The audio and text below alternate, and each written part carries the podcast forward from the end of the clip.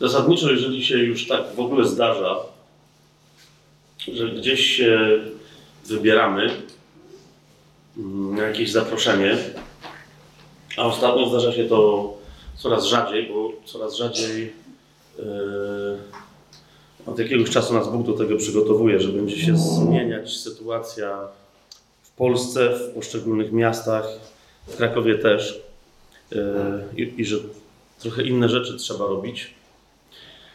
Ale jeżdżąc, wiecie, w różne miejsca, zasadniczo ja zawsze wychodzę z takiego jednego prostego założenia, że jeżeli Bóg chce, żeby się odbyło jakieś spotkanie, to chce, żeby się odbyło spotkanie z Nim, tych wszystkich, którzy się też spotkają ze sobą nawzajem. Czyli jeżeli Ty przychodzisz na to spotkanie, ja przychodzę na to spotkanie i jesteśmy chrześcijanami, no bo nawet niekoniecznie, ale mamy jakieś poruszenie duchowe, to znaczy, że Duch Święty chciał, żebyśmy tutaj byli. I w związku z tym, skoro tak, e, to ja zasadniczo najczęściej nie daję żadnego tematu spotkania. Tak, bo jak spotkanie jest umówione na, za pół roku, czy za 8 miesięcy, czy tam na kiedyś, to jestem przekonany, że skoro Duch Święty wie, że mamy się wtedy spotkać, to też Duch Święty, jak już będziemy na etapie przygotowania do tego spotkania, to mi powie o, o co chodzi i wszystkim też innym powie, o co chodzi. Natomiast wyjątkowo, naprawdę bardzo wyjątkowo, yy, jak mnie yy, Iza zapytała, yy, jaki będzie temat tego spotkania, z, mówię, zwykle jak mnie ktoś tak pyta, to wtedy mówię, no to Duch Święty, wiesz, to, no ale bo ludzie nie przyjdą, no tak, nie przyjdą, to znaczy, że w ogóle nie mieli nie przyjść. Okej. Okay. Ale jak mnie Iza zapytała, o ten temat, miałem przekonanie w sercu, że jest potrzebny temat na to spotkanie. I dlatego, pamiętasz tę naszą rozmowę, potraktowałem to poważnie, bo miałem nacisk w sercu, że to jest ważne. Eee, no i to trwało chyba tak z tydzień, potem już miałem ten temat, ale sobie zapomniałem do, e, do Izy zadzwonić czy napisać. Iza mi przypomniała, no to jak tam z tym tematem i odpowiedziałem, temat jest następujący. Jak przygotować się już dzisiaj na wielkie żniwo końca czasów. I taki jest temat całego tego naszego dzisiejszego spotkania i tego, czym się chcę z Wami podzielić. Akcentuję jeden wyraz. Jak przygotować się już dzisiaj na wielkie żniwo końca czasów. Oczywiście nadchodzące dopiero wielkie żniwo końca czasów. I mm, mówiąc o tym, będę, ja się będę chciał powoływać tylko i wyłącznie na, na Biblię. E, czuję, że Duch Święty bardzo mocno chce w tym czasie e, nas dobudzić do przebudzenia. E, I będę coraz bardziej wyjaśniał, co się dzieje i o co chodzi. Ale mam ze sobą dwie książeczki. Jedną będę chciał zacytować, taką bardzo malutką. To jest zapis bardzo znaczącego spotkania na żywo ważnego nauczyciela w XX wieku, to parę dziesiąt lat temu już było, e, z grupą amerykańskiej młodzieży. I on tam powiedział bardzo specyficzną e, rzecz, nawet nie wiedząc, że jako nauczyciel wtedy prorokował na temat naszego dzisiejszego czasu. Więc dzisiaj jedną rzecz wyjątkowo nie z Biblii, ale z tej, z tej jego wypowiedzi zacytuję. I chciałem też zwrócić uwagę na jedną y, też książkę całą, E, zaraz będę nieco więcej wyjaśniał książkę Ricka Joynera Żniwo, ale zanim pójdę dalej, e, ponieważ ta książka to jest proroctwo całe od początku do końca. Słowo Boże nam mówi, że mamy badać proroctwa. Od początku do końca. No, tu do badania jest, y, jest trochę. Zasadniczo ta książka e, Rick Joyner twierdzi śmiało, że ta książka jest proroctwem dokładnie na temat tego, o czym dzisiaj będziemy mówić, czyli jest proroctwem na temat wielkiego żniwa, końca czasów, dlatego się nazywa żniwo, oraz czasu, jaki doprowadzi do tego ostatecznego wielkiego e, żniwa. Za chwilkę więcej o tej książce powiem, tylko wiecie, ja nigdy nie pamiętałem, nie zwróciłem na to uwagi, e, bo to było we wstępie do wstępu, wiecie, jak w takich książkach jest, zwłaszcza, że ta książka oryginalnie wyszła w 1987 roku i stała się sensacją w świecie chrześcijańskim i tam wszyscy ją czytali i komentowali i lata mijają i dekady i wszyscy ją dalej komentują. Więc nie chciało mi się za bardzo tam tych wstępów czytać. I e, parę dni temu zajrzałem do tej książki, bo tam chciałem po prostu jedną rzecz e, sprawdzić. Stworzyłem sobie właśnie na jednym z tych wstępów i przeczytałem e, zdanie, o którym nie wiedziałem, proroctwo, które w ogóle jest jednym z początkowych takich, jedną z początkowych iskier Ulrika Joinera, że w ogóle się tym tematem zajął i którą Bóg go otworzył na słuchanie na temat wielkiego żniwa końca czasów. A poruszyło mnie to dlatego, że jak Iza mnie zapytała, jaki będzie temat, ja wiedziałem, że temat będzie ważki, to ten dzisiejszy temat, to wszystko, co dziś chcę, co, co, co nam się uda zrobić, wynika z takiego samego przekonania, które mam w sercu i które wierzę, że Duch Święty mi włożył w serce, jakie tu czytam, że w 1987 roku miał Rick Joyner. Mianowicie, Rick Joyner powiedział jedną jedno zdanie, usłyszał jedno zdanie.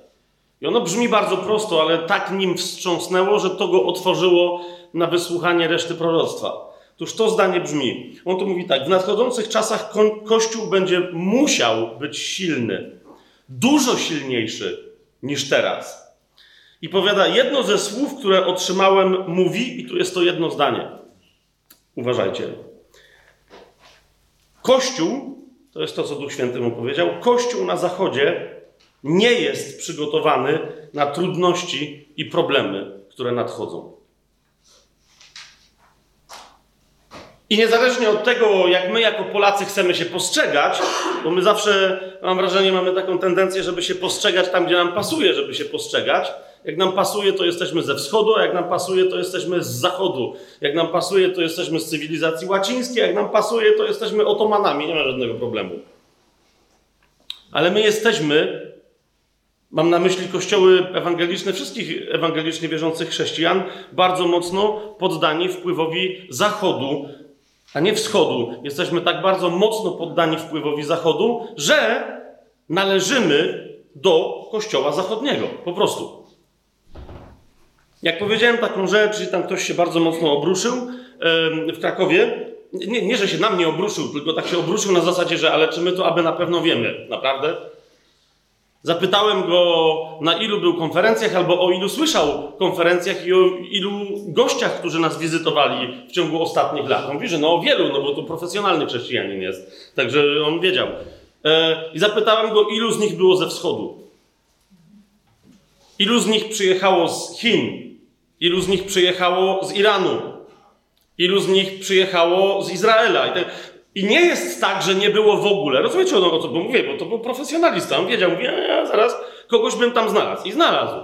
No ale jednocześnie na jednego Chińczyka, który odwiedził Polskę, o którym prawie nikt nie wiedział, było stu, wiecie, potężnych zawodników ze Stanów Zjednoczonych. Na jednego reprezentanta chrześcijaństwa Iranu, jednego, było ze 200 reprezentantów wszystkich możliwych nacji zachodnich, zachodniej Europy. Więc o to mi chodzi. Co jest o tyle dziwne, że żaden kraj do tej pory, żadna nacja, i to jest pierwsza rzecz, którą chciałbym, żeby nas Duch Święty zaczął przebudzać, kochani, bo to nie jest tak, że nie mamy dostępu do świadectwa naszych braci i sióstr ze wschodu. Ja teraz pokazuję w tą stronę, ale e, bo tu mi słońce świeci. Ja nie wiem, czy gdzieś tu jest. Gdzieś tu jest wschód. No okej, okay, to sobie w miarę trafiłem. Super. Bo nie jest tak, że nie mamy świadectwa e, od naszych braci i sióstr ze wschodu. O kościele chińskim wszyscy dobrze wiemy, no ale jak nie wiemy, to jest czas najwyższy, żebyśmy się dowiedzieli.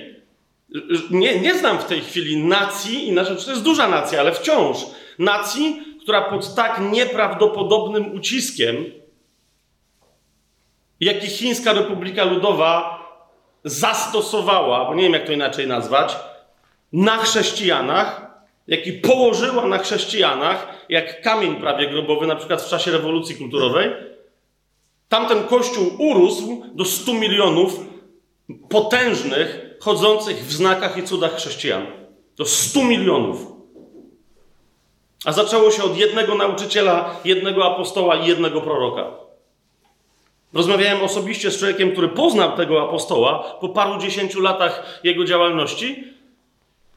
I on mówi: Nie ma Chińczyka z, tych, z tamtych 100 milionów, którzy by w taki czy inny sposób nie przypisali swojego nawrócenia jego świadectwu lub jego działalności. Jeden człowiek, 100 milionów. Oczywiście ten człowiek wychował w Duchu Świętym, zgodnie z wolą Bożą, całą armię ewangelistów, nauczycieli, proroków. Rozumiecie? Brat Tymek, który tutaj y, siedzi, mój osobisty autorytet, gdy chodzi o Azję, w ogóle misję, ale zwłaszcza Azję, y, czytał mi, że nie pamiętam kiedy, dzisiaj jak jechaliśmy tutaj, czy kiedy, no właśnie, bo my co chwilę o tym rozmawiamy, e, jak w pewnym momencie zaczęli przyjeżdżać, jak już się Chiny troszeczkę otworzyły i zaczęli tam przyjeżdżać zachodni misjonarze i zobaczyli, co tam się dzieje, znaczy, bo wiecie, przyjechali ratować jakieś resztki po chrześcijaństwie i nagle natknęli się tam na absolutnie zielone wyspy chrześcijaństwa na coś, co było prorokowane na zachodzie, a tam to po prostu, rozumiecie, rozkwitło pod komunistycznym buciorem. Natknęli się na niezwykłe historie wiary, świadectwa naszych braci i sióstr w wierze i na nie, niezwykłe historie objawiającej się zwycięskiej mocy Bożej. I zaczęli ich pytać, kto was kształcił? W jakich szkołach się uczyliście? Naprawdę i bez żadnej złośliwości, bo tam ci, pamiętasz ten, ten dialog, oni bez żadnej złośliwości, bo oni to są chrześcijanie, skąd mieliby znać koncepcję w ogóle złośliwości? więc, więc oni odpowiadali, my się tego uczyliśmy w szkole Ducha Świętego. I oni mówią, że no to tak jak my wszyscy, to jest jasne, ale mieliście jakichś konkretnych nauczycieli i oni mówią, o mieliśmy, no ale to nazwisk raczej nie będziecie znali. I teraz widzicie, oni mieli na myśli na przykład swoich prześladowców z obozów koncentracyjnych. Ludzi, którzy ich torturowali w więzieniach. I mówią, że no, nazwisk raczej nie będziecie znać. Mówią, a okej, okay, ale a jakie metody stosowaliście, że, że macie teraz takie owoce? I oni mówią, no, kajdany, biczowanie brzemieniami, wyrywanie paznokci. Jakby, rozumiecie, było nagle takie, aha, zaczynamy chyba rozumieć, o czym mówicie. Yy, jadąc tutaj myślałem sobie, dosłownie dzisiaj, bo dziś jechaliśmy, nie, nie spaliśmy w Poznaniu, yy, myślałem sobie o tym, że pierwszy raz w życiu yy, po chrzcie swoim chciałbym sobie zrobić koszulkę. Tak naprawdę bym sobie chciał zrobić koszulkę. Tymek mi pokazał zdjęcie brata, jak zwykle chińskich, tych braci nie pamiętam, jak oni się tam nazywają. Ale ty masz nawet tą książkę, ok, to potem możesz wszystkim tam pokazać. Pokazał mi zdjęcie brata, który wyszedł, no właśnie, świadcząc o zwycięskiej, potężnej mocy zmartwychwstałego Chrystusa, wyszedł z więzienia i z obozów koncentracyjnych po 50 latach przebywania tam. Wyobraźcie sobie, jak może wyglądać człowiek po 50 latach ciężkich obozów i więzień w Chińskiej Republice Ludowej.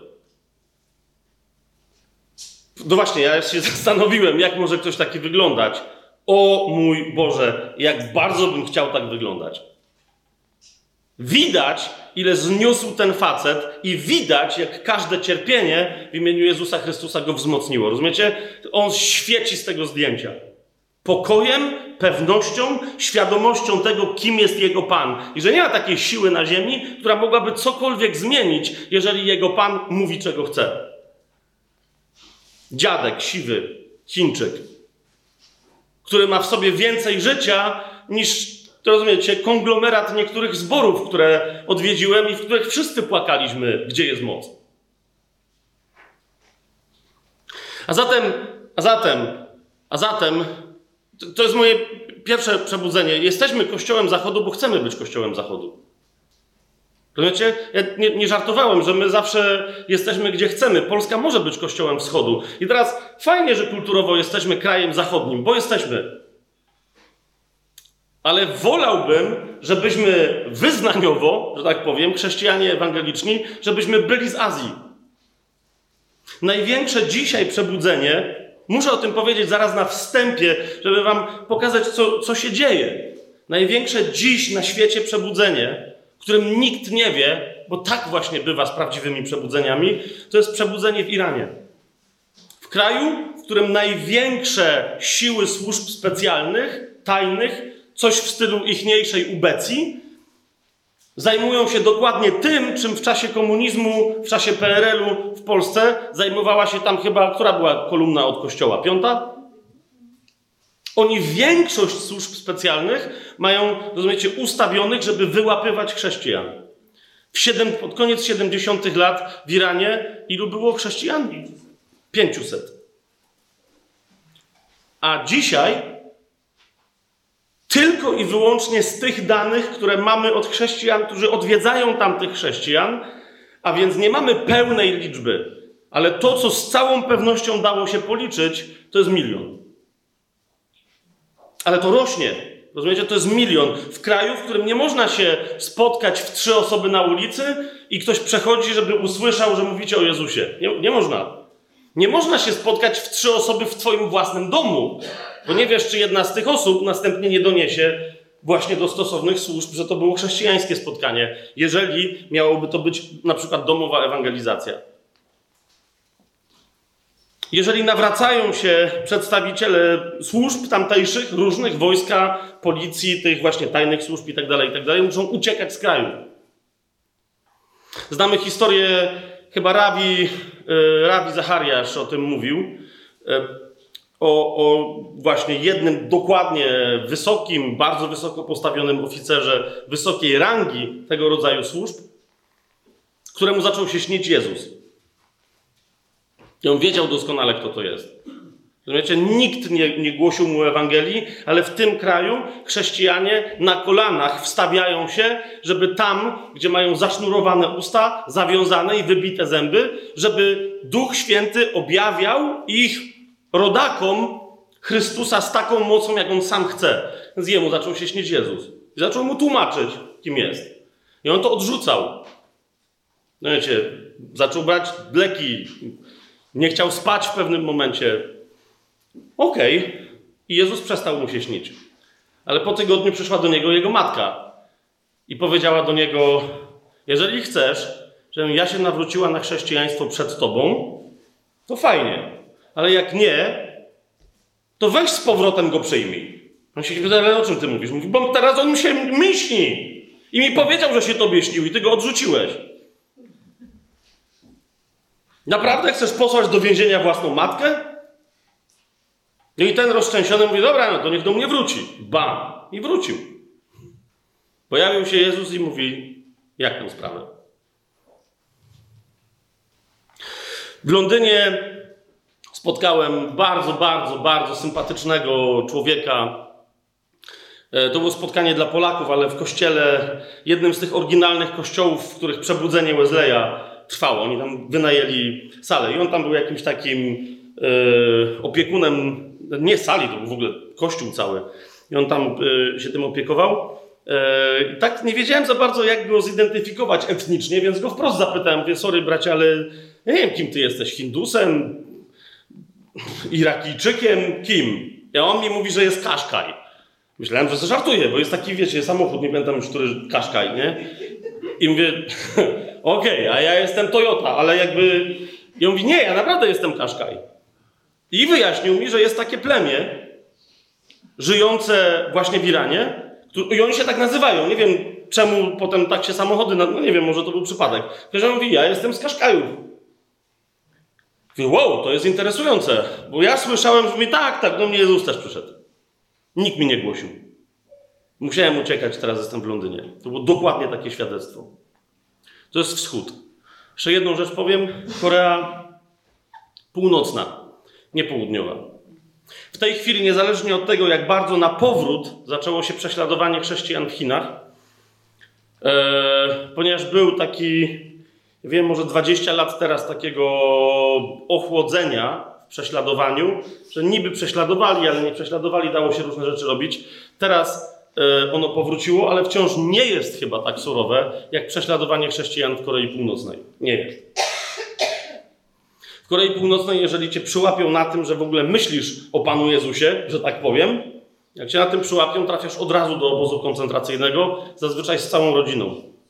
W obozie koncentracyjnym to nie jest wszystko, bo tam różni ludzie są w obozach koncentracyjnych. W obozach koncentracyjnych chrześcijan poznasz po jednym.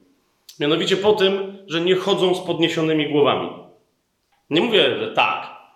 W ogóle mają za zadanie patrzeć w czubki swoich butów.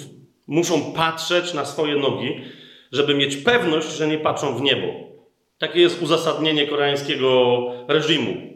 Jeżeli tak bardzo tęsknicie do nieba, to zobaczcie po jakiej ziemi chodzicie. Nie będziecie patrzeć na niebo. Niektórzy tylko od samej tej, bo to jest tortura. Pochodź sobie przez pół godziny w ten sposób i zobaczysz o co chodzi. To jest tortura. Oni w ten sposób pracują, oni w ten sposób funkcjonują całe dnie, tygodnie, miesiące, lata w tych obozach koncentracyjnych. Nie wolno im z nikim rozmawiać itd. Tak itd. Tak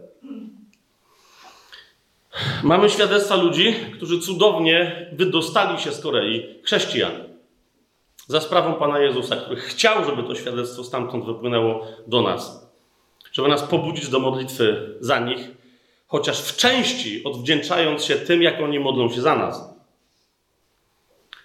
Jedna z tych sióstr, może ty potem będziesz pamiętał, jak ona się nazywała, w tego typu warunkach założyła kościół w obozie koncentracyjnym. Siedmioosobowy ostatecznie, dopóki z tego obozu nie została cudownie wyzwolona i, i uciekła przez Chiny, właśnie teraz jest chyba w Europie. Albo tak wszyscy mówią, żeby nikt jej nie znalazł. No, w każdym razie, potężne świadectwo. Nie o tym, że założyła Kościół, chociaż dla mnie, ja nie, nie, nie, nie, nie wiem, jak to zrobić. Rozumiecie?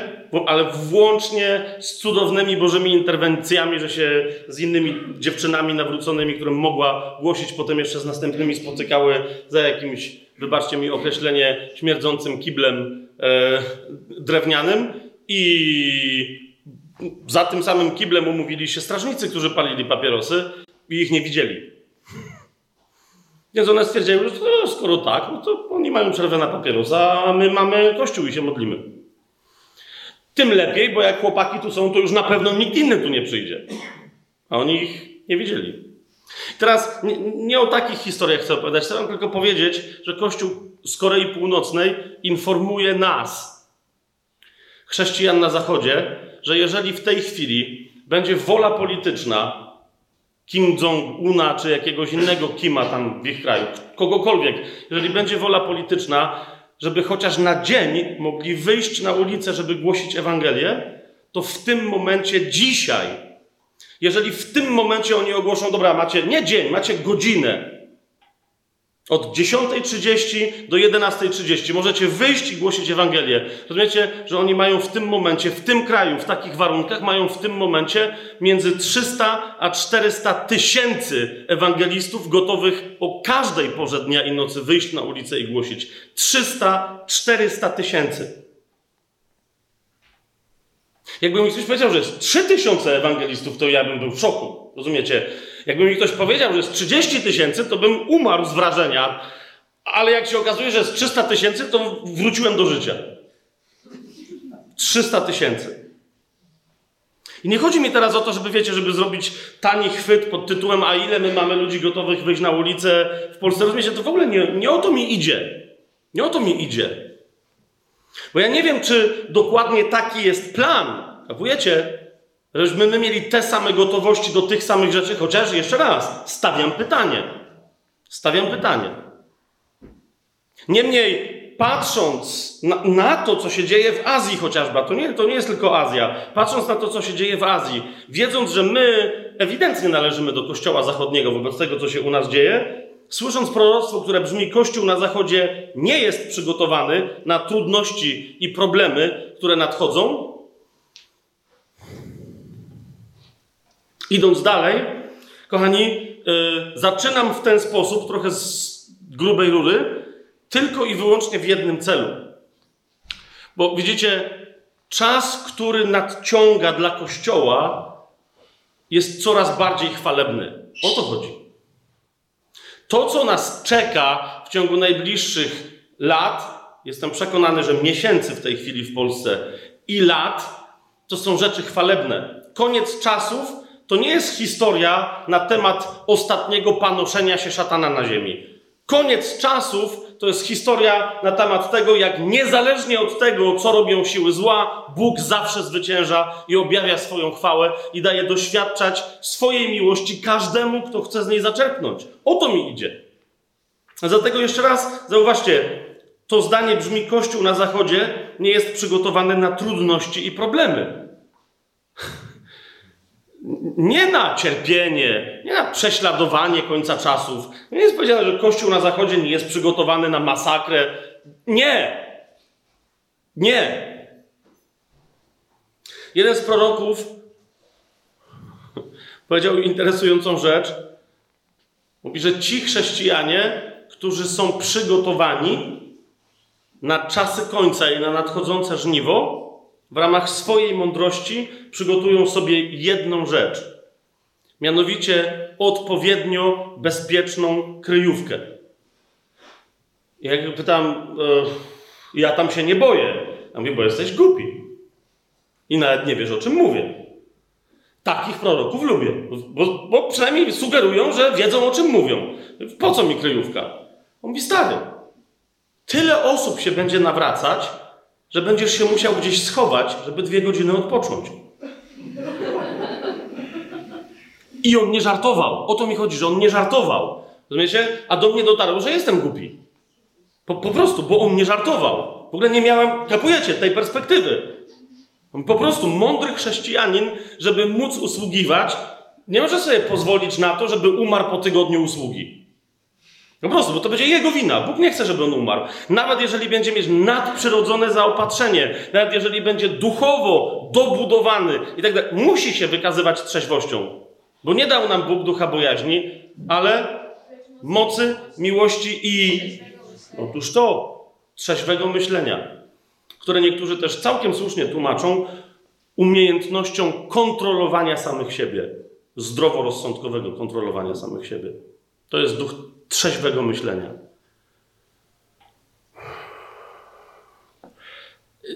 Nie wiem jak wy, bo niektórzy tu mi wyglądają na. No, hej, ja mam dwie takie kryjówki, jedną dla żony, drugą dla mnie, żebyśmy sobie w ramach odpoczynku nie przeszkadzali. Ja jeszcze nie mam. To, to trochę świadczy. To trochę świadczy o mnie, jak widzicie. Teraz, kochani, yy, bo mamy teraz dwie sesje krótkie po 45 minut. Ale jak już to zaznaczyłem, yy, skończę więcej o tej książce, nie będę mówił. Ale dlaczego ją polecam? Ponieważ należy do tego rodzaju bardzo rzadkich proroctw, które już dosyć łatwo sprawdzić. Mianowicie, Rick Joyner obwieścił i stwierdził w 1987 roku, że dostał wizję od Boga. I teraz jeszcze raz, ja nie będę gadać o, wiecie, o proroctwach i tak dalej, chociaż niektóre z nich są dla nas potrzebne. Będziemy mówić o Biblii. Ale jeszcze raz, do tego się warto odnieść, bo tu warto, dobrze jest poćwiczyć umiejętność rozeznawania proroctwa. W 1987 roku Rick Joyner obwieścił, że dostał proroctwo od Pana. Potem wyjaśnił, co z tego było stricte proroctwem, a co z tego, co mówi, było pewnego rodzaju zrozumieniem tego, co widział. No ale zwał jak zwał, co tam będziemy rozdzielać? Czy, czy rozumiecie? Chodzi o to, że wszystko to jest pewnym poznaniem na temat przyszłości, która nadchodzi. Ale uważajcie, to był 1987 rok. Mamy 2019. To był 1987 rok. I on tutaj powiedział, mówi, to proroctwo jest proroctwem, które mi Bóg dał na temat końca czasów, w którym się już absolutnie znajdujemy i w nim opowiadam wszystko, co mi Pan pokazał, aż do momentu jego powrotu na ziemię. 1987 rok. Powiedział, nie jestem pewny, czy to proroctwo się wypełni w ciągu 25, 25 lat, czy 50 lat. Mówi, raczej skłaniałbym się w stronę tego drugiego, ale nie więcej. Jeszcze raz powtórzę, to y, y, jest proroctwo, kiedy opublikowane w 1987 roku. Mamy 2019, czyli ile lat minęło od momentu? Jeżeli ktoś z Was zechce przebadać, jeżeli ktoś z Was zechce przebadać tego zawodnika, to nagle zobaczycie, jak rzeczy, które w 87 roku były nie do przewidzenia, on powiedział, że się staną, są w tej książce opisane. A jest bardzo łatwo zobaczyć, które rzeczy już się stały, które właśnie się dzieją, a które jeszcze mają się stać. Ok? Teraz nie chodzi, bo rozumiecie, Biblia nam mówi niezwykle precyzyjnie o mnóstwie wydarzeń, które będą miały miejsce zanim Pan przyjdzie na ziemię. I Rick Joyner się tym nie zajmuje. On, cię, on tu mówi dokładnie o tym, co zrobić, żeby Kościół wreszcie zrozumiał, że czas się kończy. I żeby na to wielkie żniwo końca czasów się w ogóle załapać. Nie, nie, żeby samemu być zrzętym, bo to, to zupełnie nie o to idzie, ale żebyśmy my się przyłączyli do dzieła, które Pan dla nas zamyślił. O to idzie. Jak on mówi, że Kościół jest niegotowy, to jemu nie chodzi o to, że struktury są niegotowe. Po prostu on cały czas pokazuje, że serca chrześcijan są niegotowe. Nie tylko zresztą na zachodzie, ale na wschodzie wygląda mi na to, że w wielu miejscach od paru dziesięciu lat wielu się przejęło tym, co się dzieje. Więc w tym sensie mówię, sprawdźcie to, bo tu, tu nie będzie zbyt wielu sensacji, typu kto kogo napadnie i czy Putin jest antychrystem. Nie, nie, nie, zupełnie nie o to idzie. Tak? Choć będę dzisiaj mówił, bo jednym z elementów przygotowania się do tego, co nadchodzi, kochani, powiem to od razu wprost, przy okazji, pewien, pewnego przykładu z tej książki, konkretu tego proroctwa, ale muszę to powiedzieć wprost. Jednym z elementów przygotowania się Kościoła, z Twojego i mojego, do tego, co się już wkrótce zacznie dziać, jest odróżnienie miłości do narodu żydowskiego i nie mieszanie jej, odróżnienie jej miłości do narodu, odróżnienie jej od bycia fanem państwa izraelskiego. Okay? Podobnie jak w wielu innych, nie chodzi mi tylko o Żydów. Chodzi mi o Rosjan, o Polaków, o Amerykanów, gdzie Amerykanie to nie jest naród. W każdym razie, biblijnie, no nie wiem, żeby potem ktoś mi nie mówił, biblijnie. Biblia mówi wyraźnie, że jest 70 narodów, a Stany Zjednoczone są złożone no po prostu z przedstawicieli, przedstawicieli wielu z tych narodów. Mówię o rozumieniu narodu biblijnym. Jeszcze raz powtarzam, w Biblii jest 70 narodów. I ani mniej, ani więcej. Chrześcijanie jako nowe stworzenie stanowią nowy 71 naród. Ale no, o tym jeszcze później. Idzie mi teraz o co? Że, że my często plączemy te dwa pojęcia. Hmm?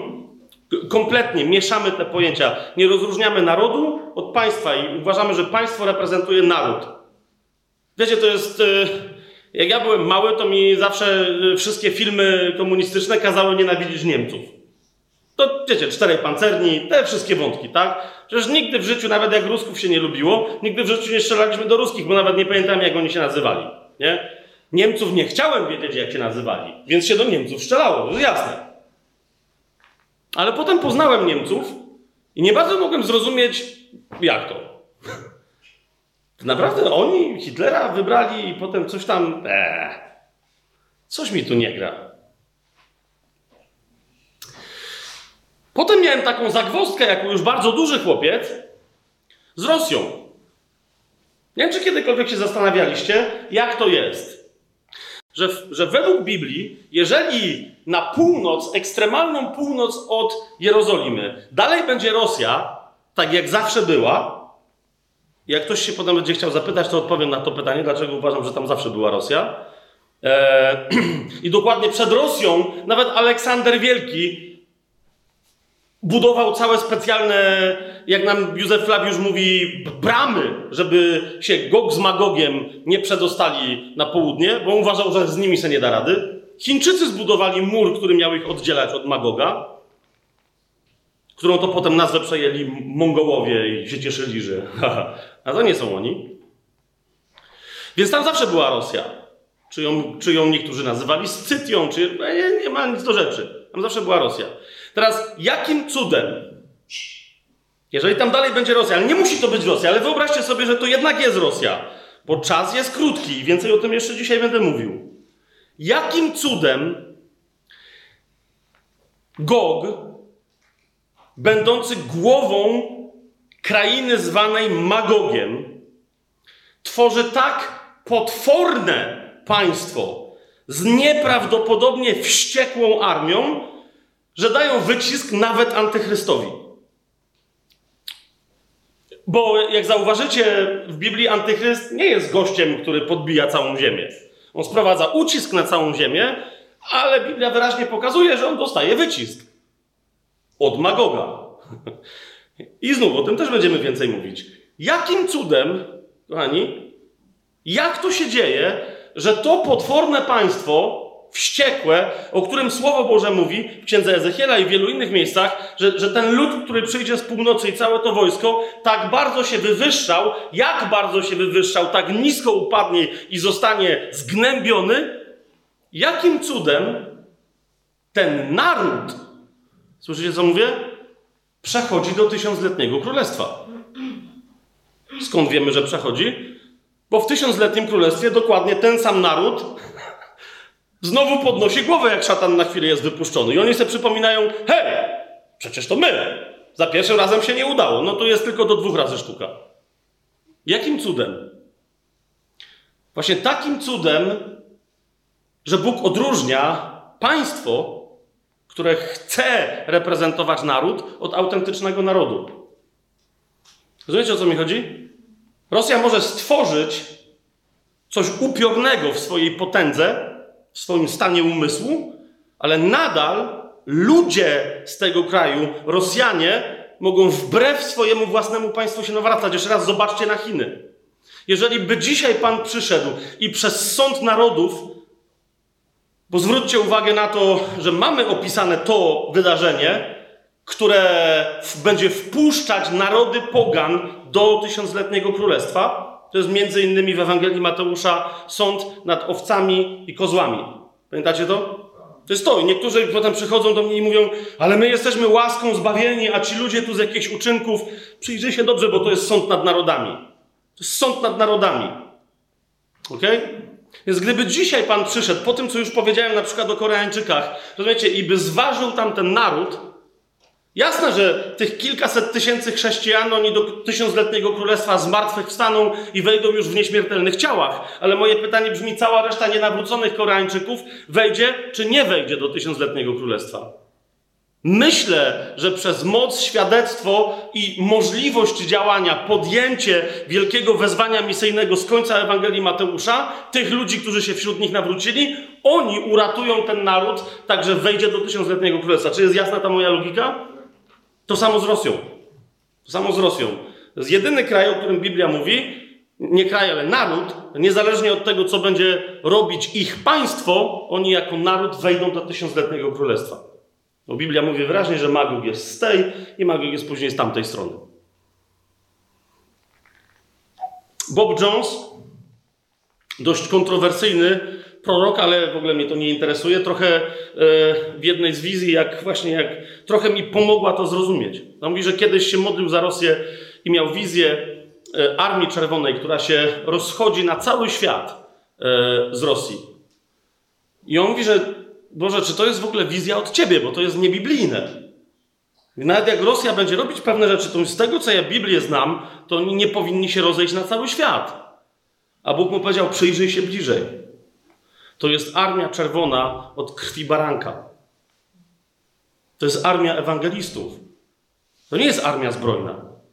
To nie, jest, to, to, to, nie są, to nie są armie militarne, które mają kogoś atakować. To jest armia czerwona od krwi baranka. I mówi, przyjrzał się dobrze i, i powiedział, halleluja.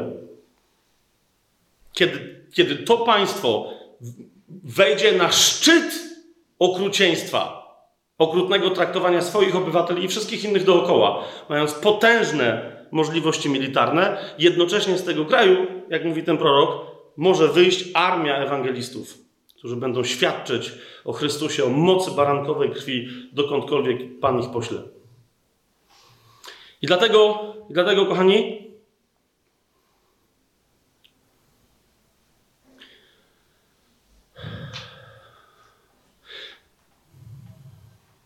Widzicie, my się martwimy, my się martwimy, mnóstwo chrześcijan się martwi, zwłaszcza ludzie, jak się dopiero co nawrócą i rozumieją, aha, to nie religia, to nie takie, to nie to czy tamto, to jest po prostu, to jest łaska Boża.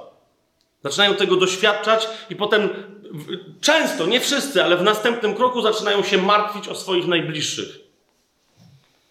Zaczynają się martwić o mamę, o tatę, o męża, o żonę, o dzieci.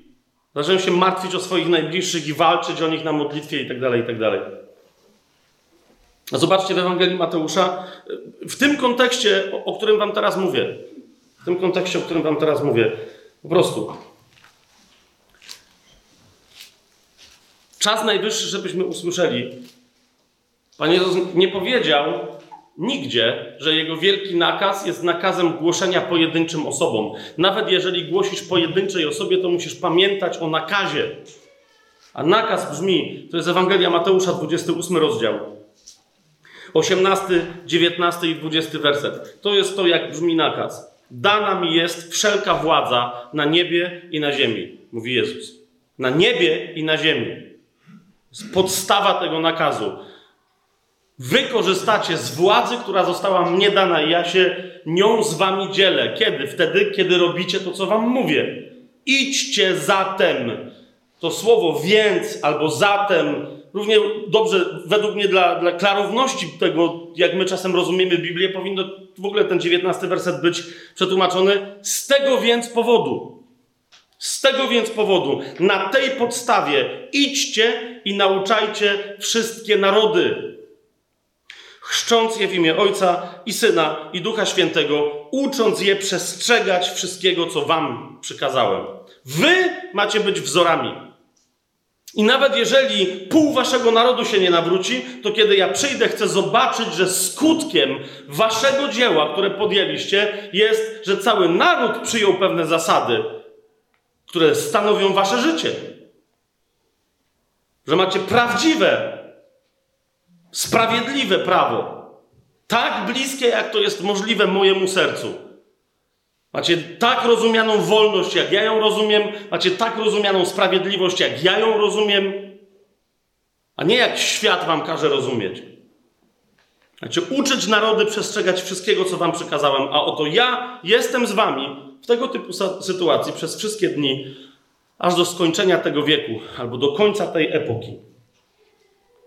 Mamy, wiem, że tu jest tłumaczenie aż do końca świata, e, no ale to chodzi o to, że każda epoka powoduje, że świat wygląda nieco inaczej. Niektórzy ten eon tłumaczą tutaj jako świat, ale to jest epoka, to jest wiek konkretny, pewna, jak się w teologii biblijnej e, takiej porządnej teologii biblijnej mówi dyspensacja. Że, że, że skończyła się jedna epoka, świat się nieco przemienił, mamy teraz nową i teraz ona się skończy, to nie znaczy, że już nie będzie świata, tylko ten świat po końcu tego świata będzie inny. Bóg zasadniczo nigdzie w Biblii nie ogłasza, że świat się kiedykolwiek skończy. Nie wiem, czy zauważyliście. Tego trochę nie lubię, chrześcijanie w ogóle zaczynają się przekomarzać i mówić, że eschatologiczne jakieś tam dysputy prowadzić na temat wszystkiego, co jest związane z końcem świata. Powiedzcie mi, gdzie świat człowieka, świat synów nowego Adama, pochodzących od starego Adama, gdzie niby w Biblii miałby się skończyć? W którym momencie on się kończy? Przecież wszystko, cała Biblia prowadzi nas do nowej ziemi pod nowym niebem. Amen?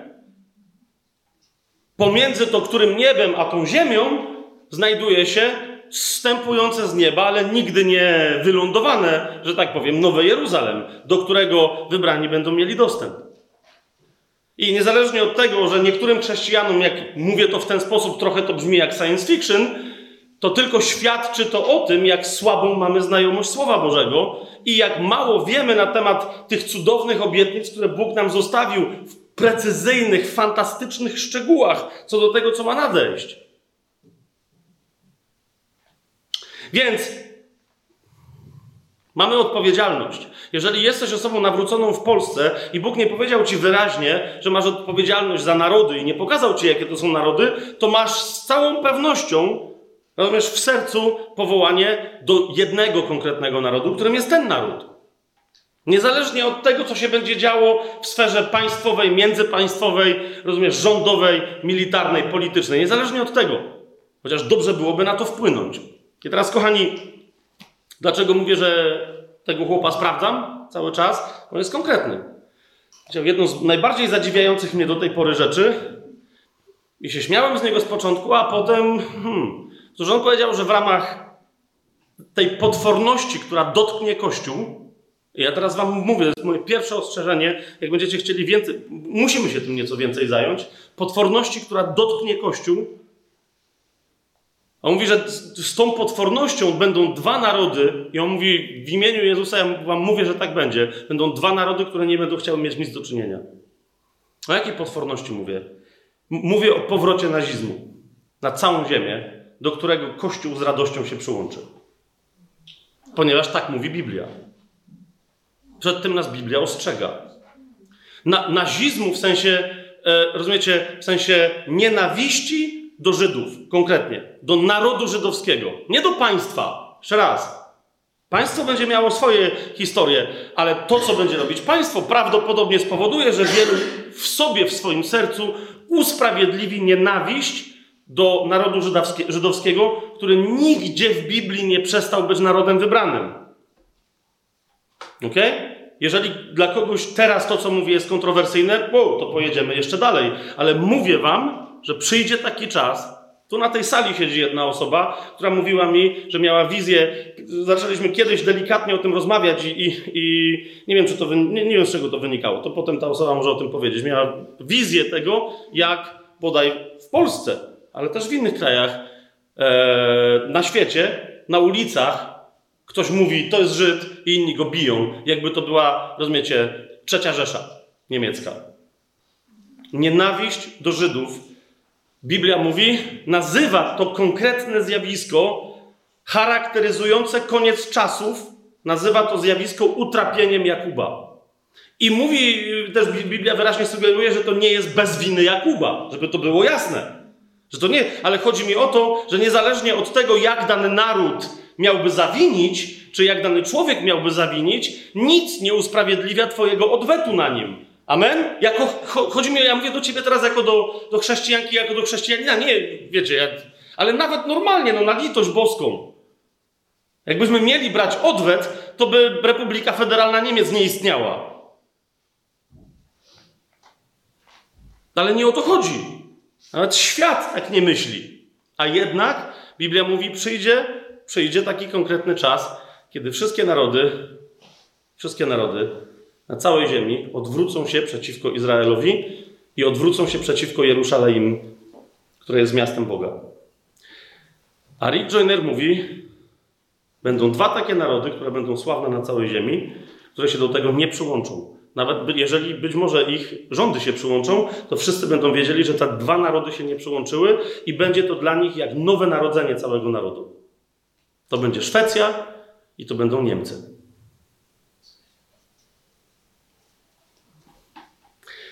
Nie, żebym coś mówił, ale nawet to można sprawdzić w Biblii. Nie wiem, to było dla mnie sensacyjne odkrycie. Było dla mnie sensacyjne odkrycie. Jeszcze raz, to się sprawdzi. Ale chodzi mi o to, że rozumiecie, to jest książka, proroctwo, które dokładnie po takich szczegółach można sprawdzać. Chodzi mi o to, że ostatnich 30 lat przez niego w 87 roku, mówi, że przez Ducha Świętego, jestem przekonany, że to jest absolutnie możliwe, tego, co się będzie działo w kościele, prądów, różnych nurtów w kościele, starć, o których by w 80, w 80 latach nikt nie myślał, to się wszystko dzieje. Jeżeli tak, mam podstawę sądzić, że następnych 20 lat, to jest pytanie, siostro, bracie, mamy jeszcze 20 lat?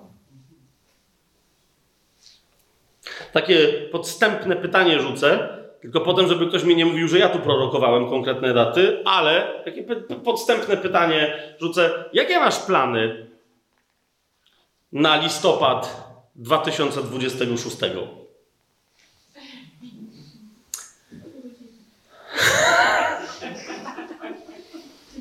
Hmm?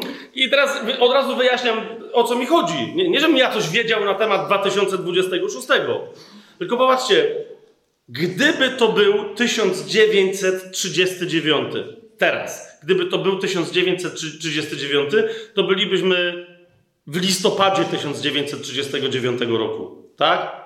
Po chwalebnym, ale przegranym wrześniu po bardzo ciężkim październiku. Bylibyśmy w. No dobra, jest jeszcze październik, ale chodzi o to, że już prawie listopad. I gdyby ktoś w Polsce pod okupacją sowiecko-hitlerowską, gdyby ktoś w tej Polsce komuś, innemu Polakowi zadał pytania, pytanie, a jakie masz plany na 1946? To każdy by wtedy powiedział, głupi jesteś, mam plany, żeby przeżyć do jutra. Wiecie, dlaczego zapytałem o ten 2026? Właśnie, bo jest dobre odniesienie. Widzicie, wtedy trwała wojna. O, straszna, potworna, okrutna, makabryczna druga wojna światowa, przez wielu całkiem słusznie nazywana najgorszą wojną, chociaż niektórzy mówią, że pierwsza też wcale nie była jakoś bardzo lepsza. I dlatego wszyscy mieli świadomość, trzeba być czujnym, trzeba uważać, ponieważ trwa wojna. My tymczasem znajdujemy się w stanie końcówki wojny, o której wiemy, że jest absolutnie wygrana. Co jednak nie zmienia faktu, że przeciwnik nie został jeszcze rozbrojony. I z tego powodu w liście do Efezjan w szóstym rozdziale czytamy, co następuje. I, I ja wiem, bo wszyscy, wszyscy wiedzą, co tam jest napisane. Że zbroja Boża. Ale jeżeli nas zachęca, zachęca, nakazuje Słowo Boże, w Duchu Świętym, ustami Pawła, jeżeli nas, nam nakazuje, żebyśmy chodzili w zbroi Bożej, to nie tylko nam nakazuje w niej chodzić, ale mówi, po co mamy w niej chodzić. W zbroi się chodzi, żeby walczyć.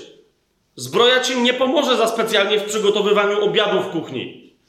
Jak ktoś z was mi nie wierzy, to niech się ubierze chociażby od paintballa, weźmie sobie zbroję i potem spróbuje ugotować obiad. To nie jest miejsce na zbroję. A Biblia mówi, masz ją założyć i jej nie zdejmować. Tak jest groźnie. Pamiętacie Żydów odbudowujących e, mury Jeruzalem? W jednej, jedną ręką kładli cegły, a drugą ze względu na możliwość naprawdę podstępnego, gwałtownego ataku wroga, w drugiej ręce trzymali miecz albo włócznie. Nie mieli na podorędziu, ale mieli w drugiej ręce, żeby co? Żeby od razu móc wejść do walki, a nie dopiero se rękę rozgrzewać. Jedną ręką budowali, drugą byli gotowi. Słowo Boże mówi, że my się znajdujemy w tym momencie w znacznie gorszym zamęcie bojowym. Dlaczego? Ponieważ oni walczyli na ziemi, a my walczymy w powietrzu. To jest szósty rozdział listu do Efezjan, dziesiąty werset i dalej. Paweł pisze, a oczywiście to jest Duch Święty, który nam to objawia. W końcu, moi bracia, umacniajcie się w Panu i w potędze Jego mocy. Rozumiecie? Słowo Boże mówi, że sytuacja jest taka, że nie możecie ani przez sekundę korzystać z własnej mocy. Bo się bardzo szybko, gorzko przekonacie, czym ona jest wobec potęgi przeciwnika. Macie trwać w mocy Pana, wtedy nic się wam nie stanie. Ale macie się w niej umacniać. W Panu i w potędze Jego mocy. I dopiero wtedy jedenasty werset się pojawia. Przywdziejcie pełną zbroję Bożą. Po co? Abyście mogli się ostać wobec zasadzek diabła. Konkretne. Problem nie polega na tym, że diabeł ma jakąś siłę i nas atakuje. Założenie Pawła jest takie, że nie rozmawiam z głupimi, tylko z mądrymi chrześcijanami, którzy atakują. Więc on mówi, kiedy biegniecie za przeciwnikiem, żeby go wykończyć, bo to jest nasze zadanie, uważajcie, bo przeciwnik rzuca za sobą miny, żebyśmy my na niej wpadli. Przeciwnik specjalnie tak ucieka, żebyśmy być może, jak się uda, wpadli w jego wilcze doły, które przygotował. A więc on nie walczy z nami otwarcie, ale zastawia pułapki, przygotowuje zasadzki, ucieka i chce, żebyśmy my w nie wpadli. Jak masz pełną zbroję Bożą, nie wpadniesz w żadną pułapkę. Dlaczego? Bo jednym z elementów, cechy, cechą charakterystyczną zbroi Bożej, że w zbroi Bożej się nie chodzi, tylko się lata. Mm-hmm. Od jakiegoś czasu mam takie, e, co jakiś czas w różnych miejscach wracam do tego e, i porównuję chrześcijan do dywizjonu 303. Mi to kiedyś Bóg e, objawia w Pieckach. Przed pieckami miałem, miałem takie, rozumiecie, wtedy był temat, że dywizją 303 i myślę, po co ja w ogóle się tym tematem zajmuję? I Bóg mi pokazał, mówi, no przyjrzyj się. Tu masz bohaterskich Polaków, którzy kochali tylko ojczyznę, a nie mnie. Ja teraz nie mówię, że niektórzy nie byli chrześcijanami, ale coś mi się tak wydaje, że nie za wielu ich tam było. I mówię, zobacz na ich bohaterstwo. Zobacz na ich pewność siebie w przestworzach.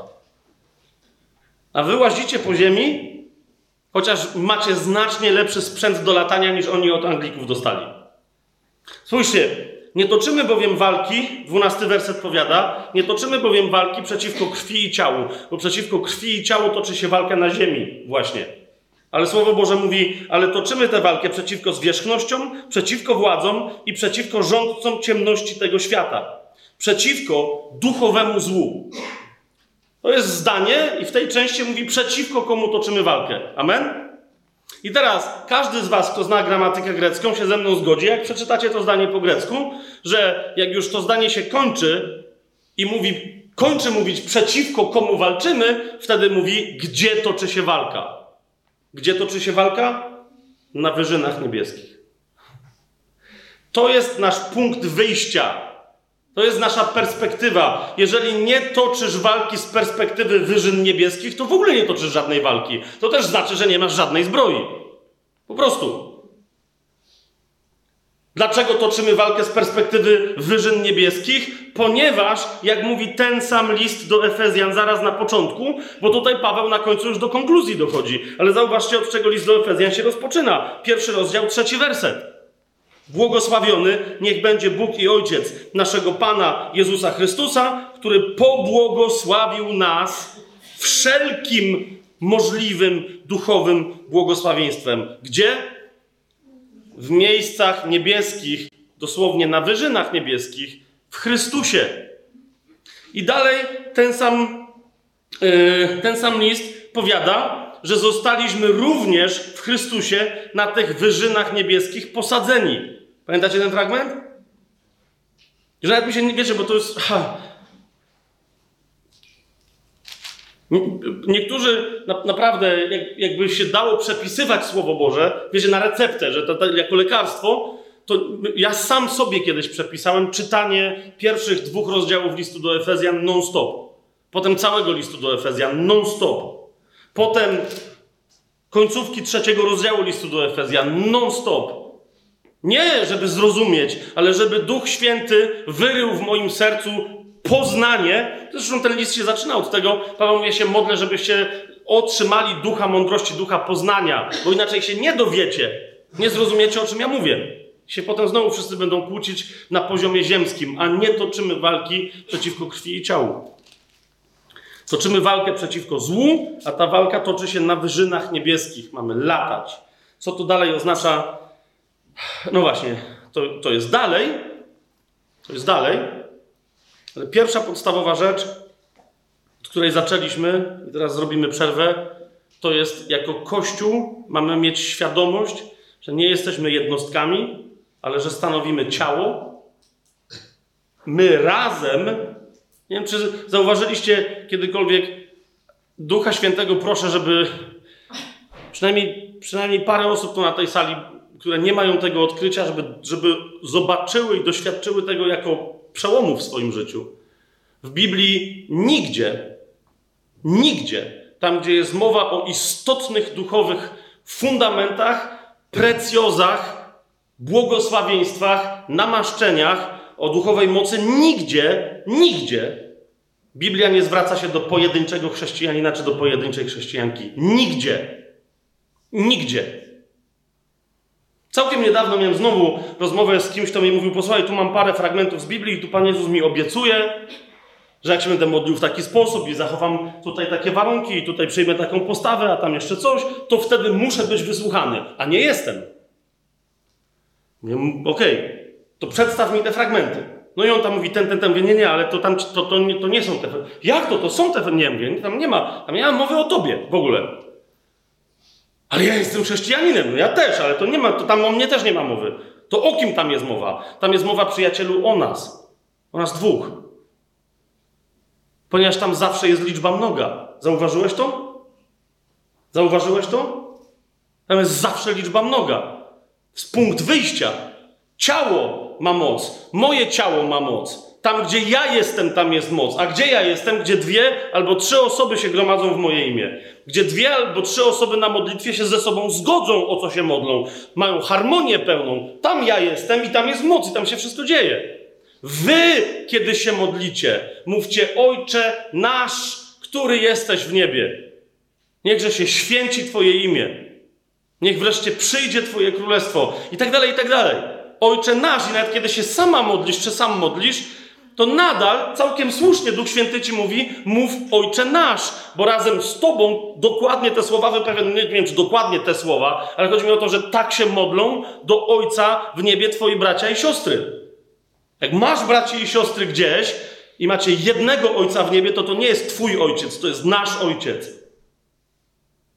Wszędzie Pan Jezus mówi, wy kiedy się modlicie, kiedy prosicie, kiedy za każdym razem jest liczba mnoga. Zauważyliście? On wtedy tam powiedział, że wiesz co, no ale to może jest trochę czepianie się. Ja mówię, wiesz, może, no ale na razie twoje nieczepianie się do żadnych skutków nie doprowadziło. No może po prostu wypróbujesz moją metodę. Znajdź sobie jeszcze kogoś, kto się będzie z tobą modlił. Już zupełnie na marginesie, zupełnie na boczku, kolejny facet, który potem do mnie przyszedł, mówi, no znalazłem se, dalej nie działa. Ja go trochę znam, więc go zapytałem. Udawałem, że niby będę zgadywał, ale to po prostu pra, prawie byłem gotów się założyć. Mówię, okej, niech zgadnę. Znalazłeś sobie żonę. Tak. No to, to ja się nie dziwię, że to dalej nie działa. Czemu? Bo Biblia mówi, że jak ktoś nie traktuje swojej żony dobrze, no ma, ten już wiedział co i nie chciał gadać, to, to jego modlitwy są wstrzymane. Teraz bracie, bo tak widzę, że jeden brat tak na mnie patrzy, taki o, o to może wiele wyjaśniać. Okej. Okay. E, e, ale naprawdę tak Słowo Boże mówi.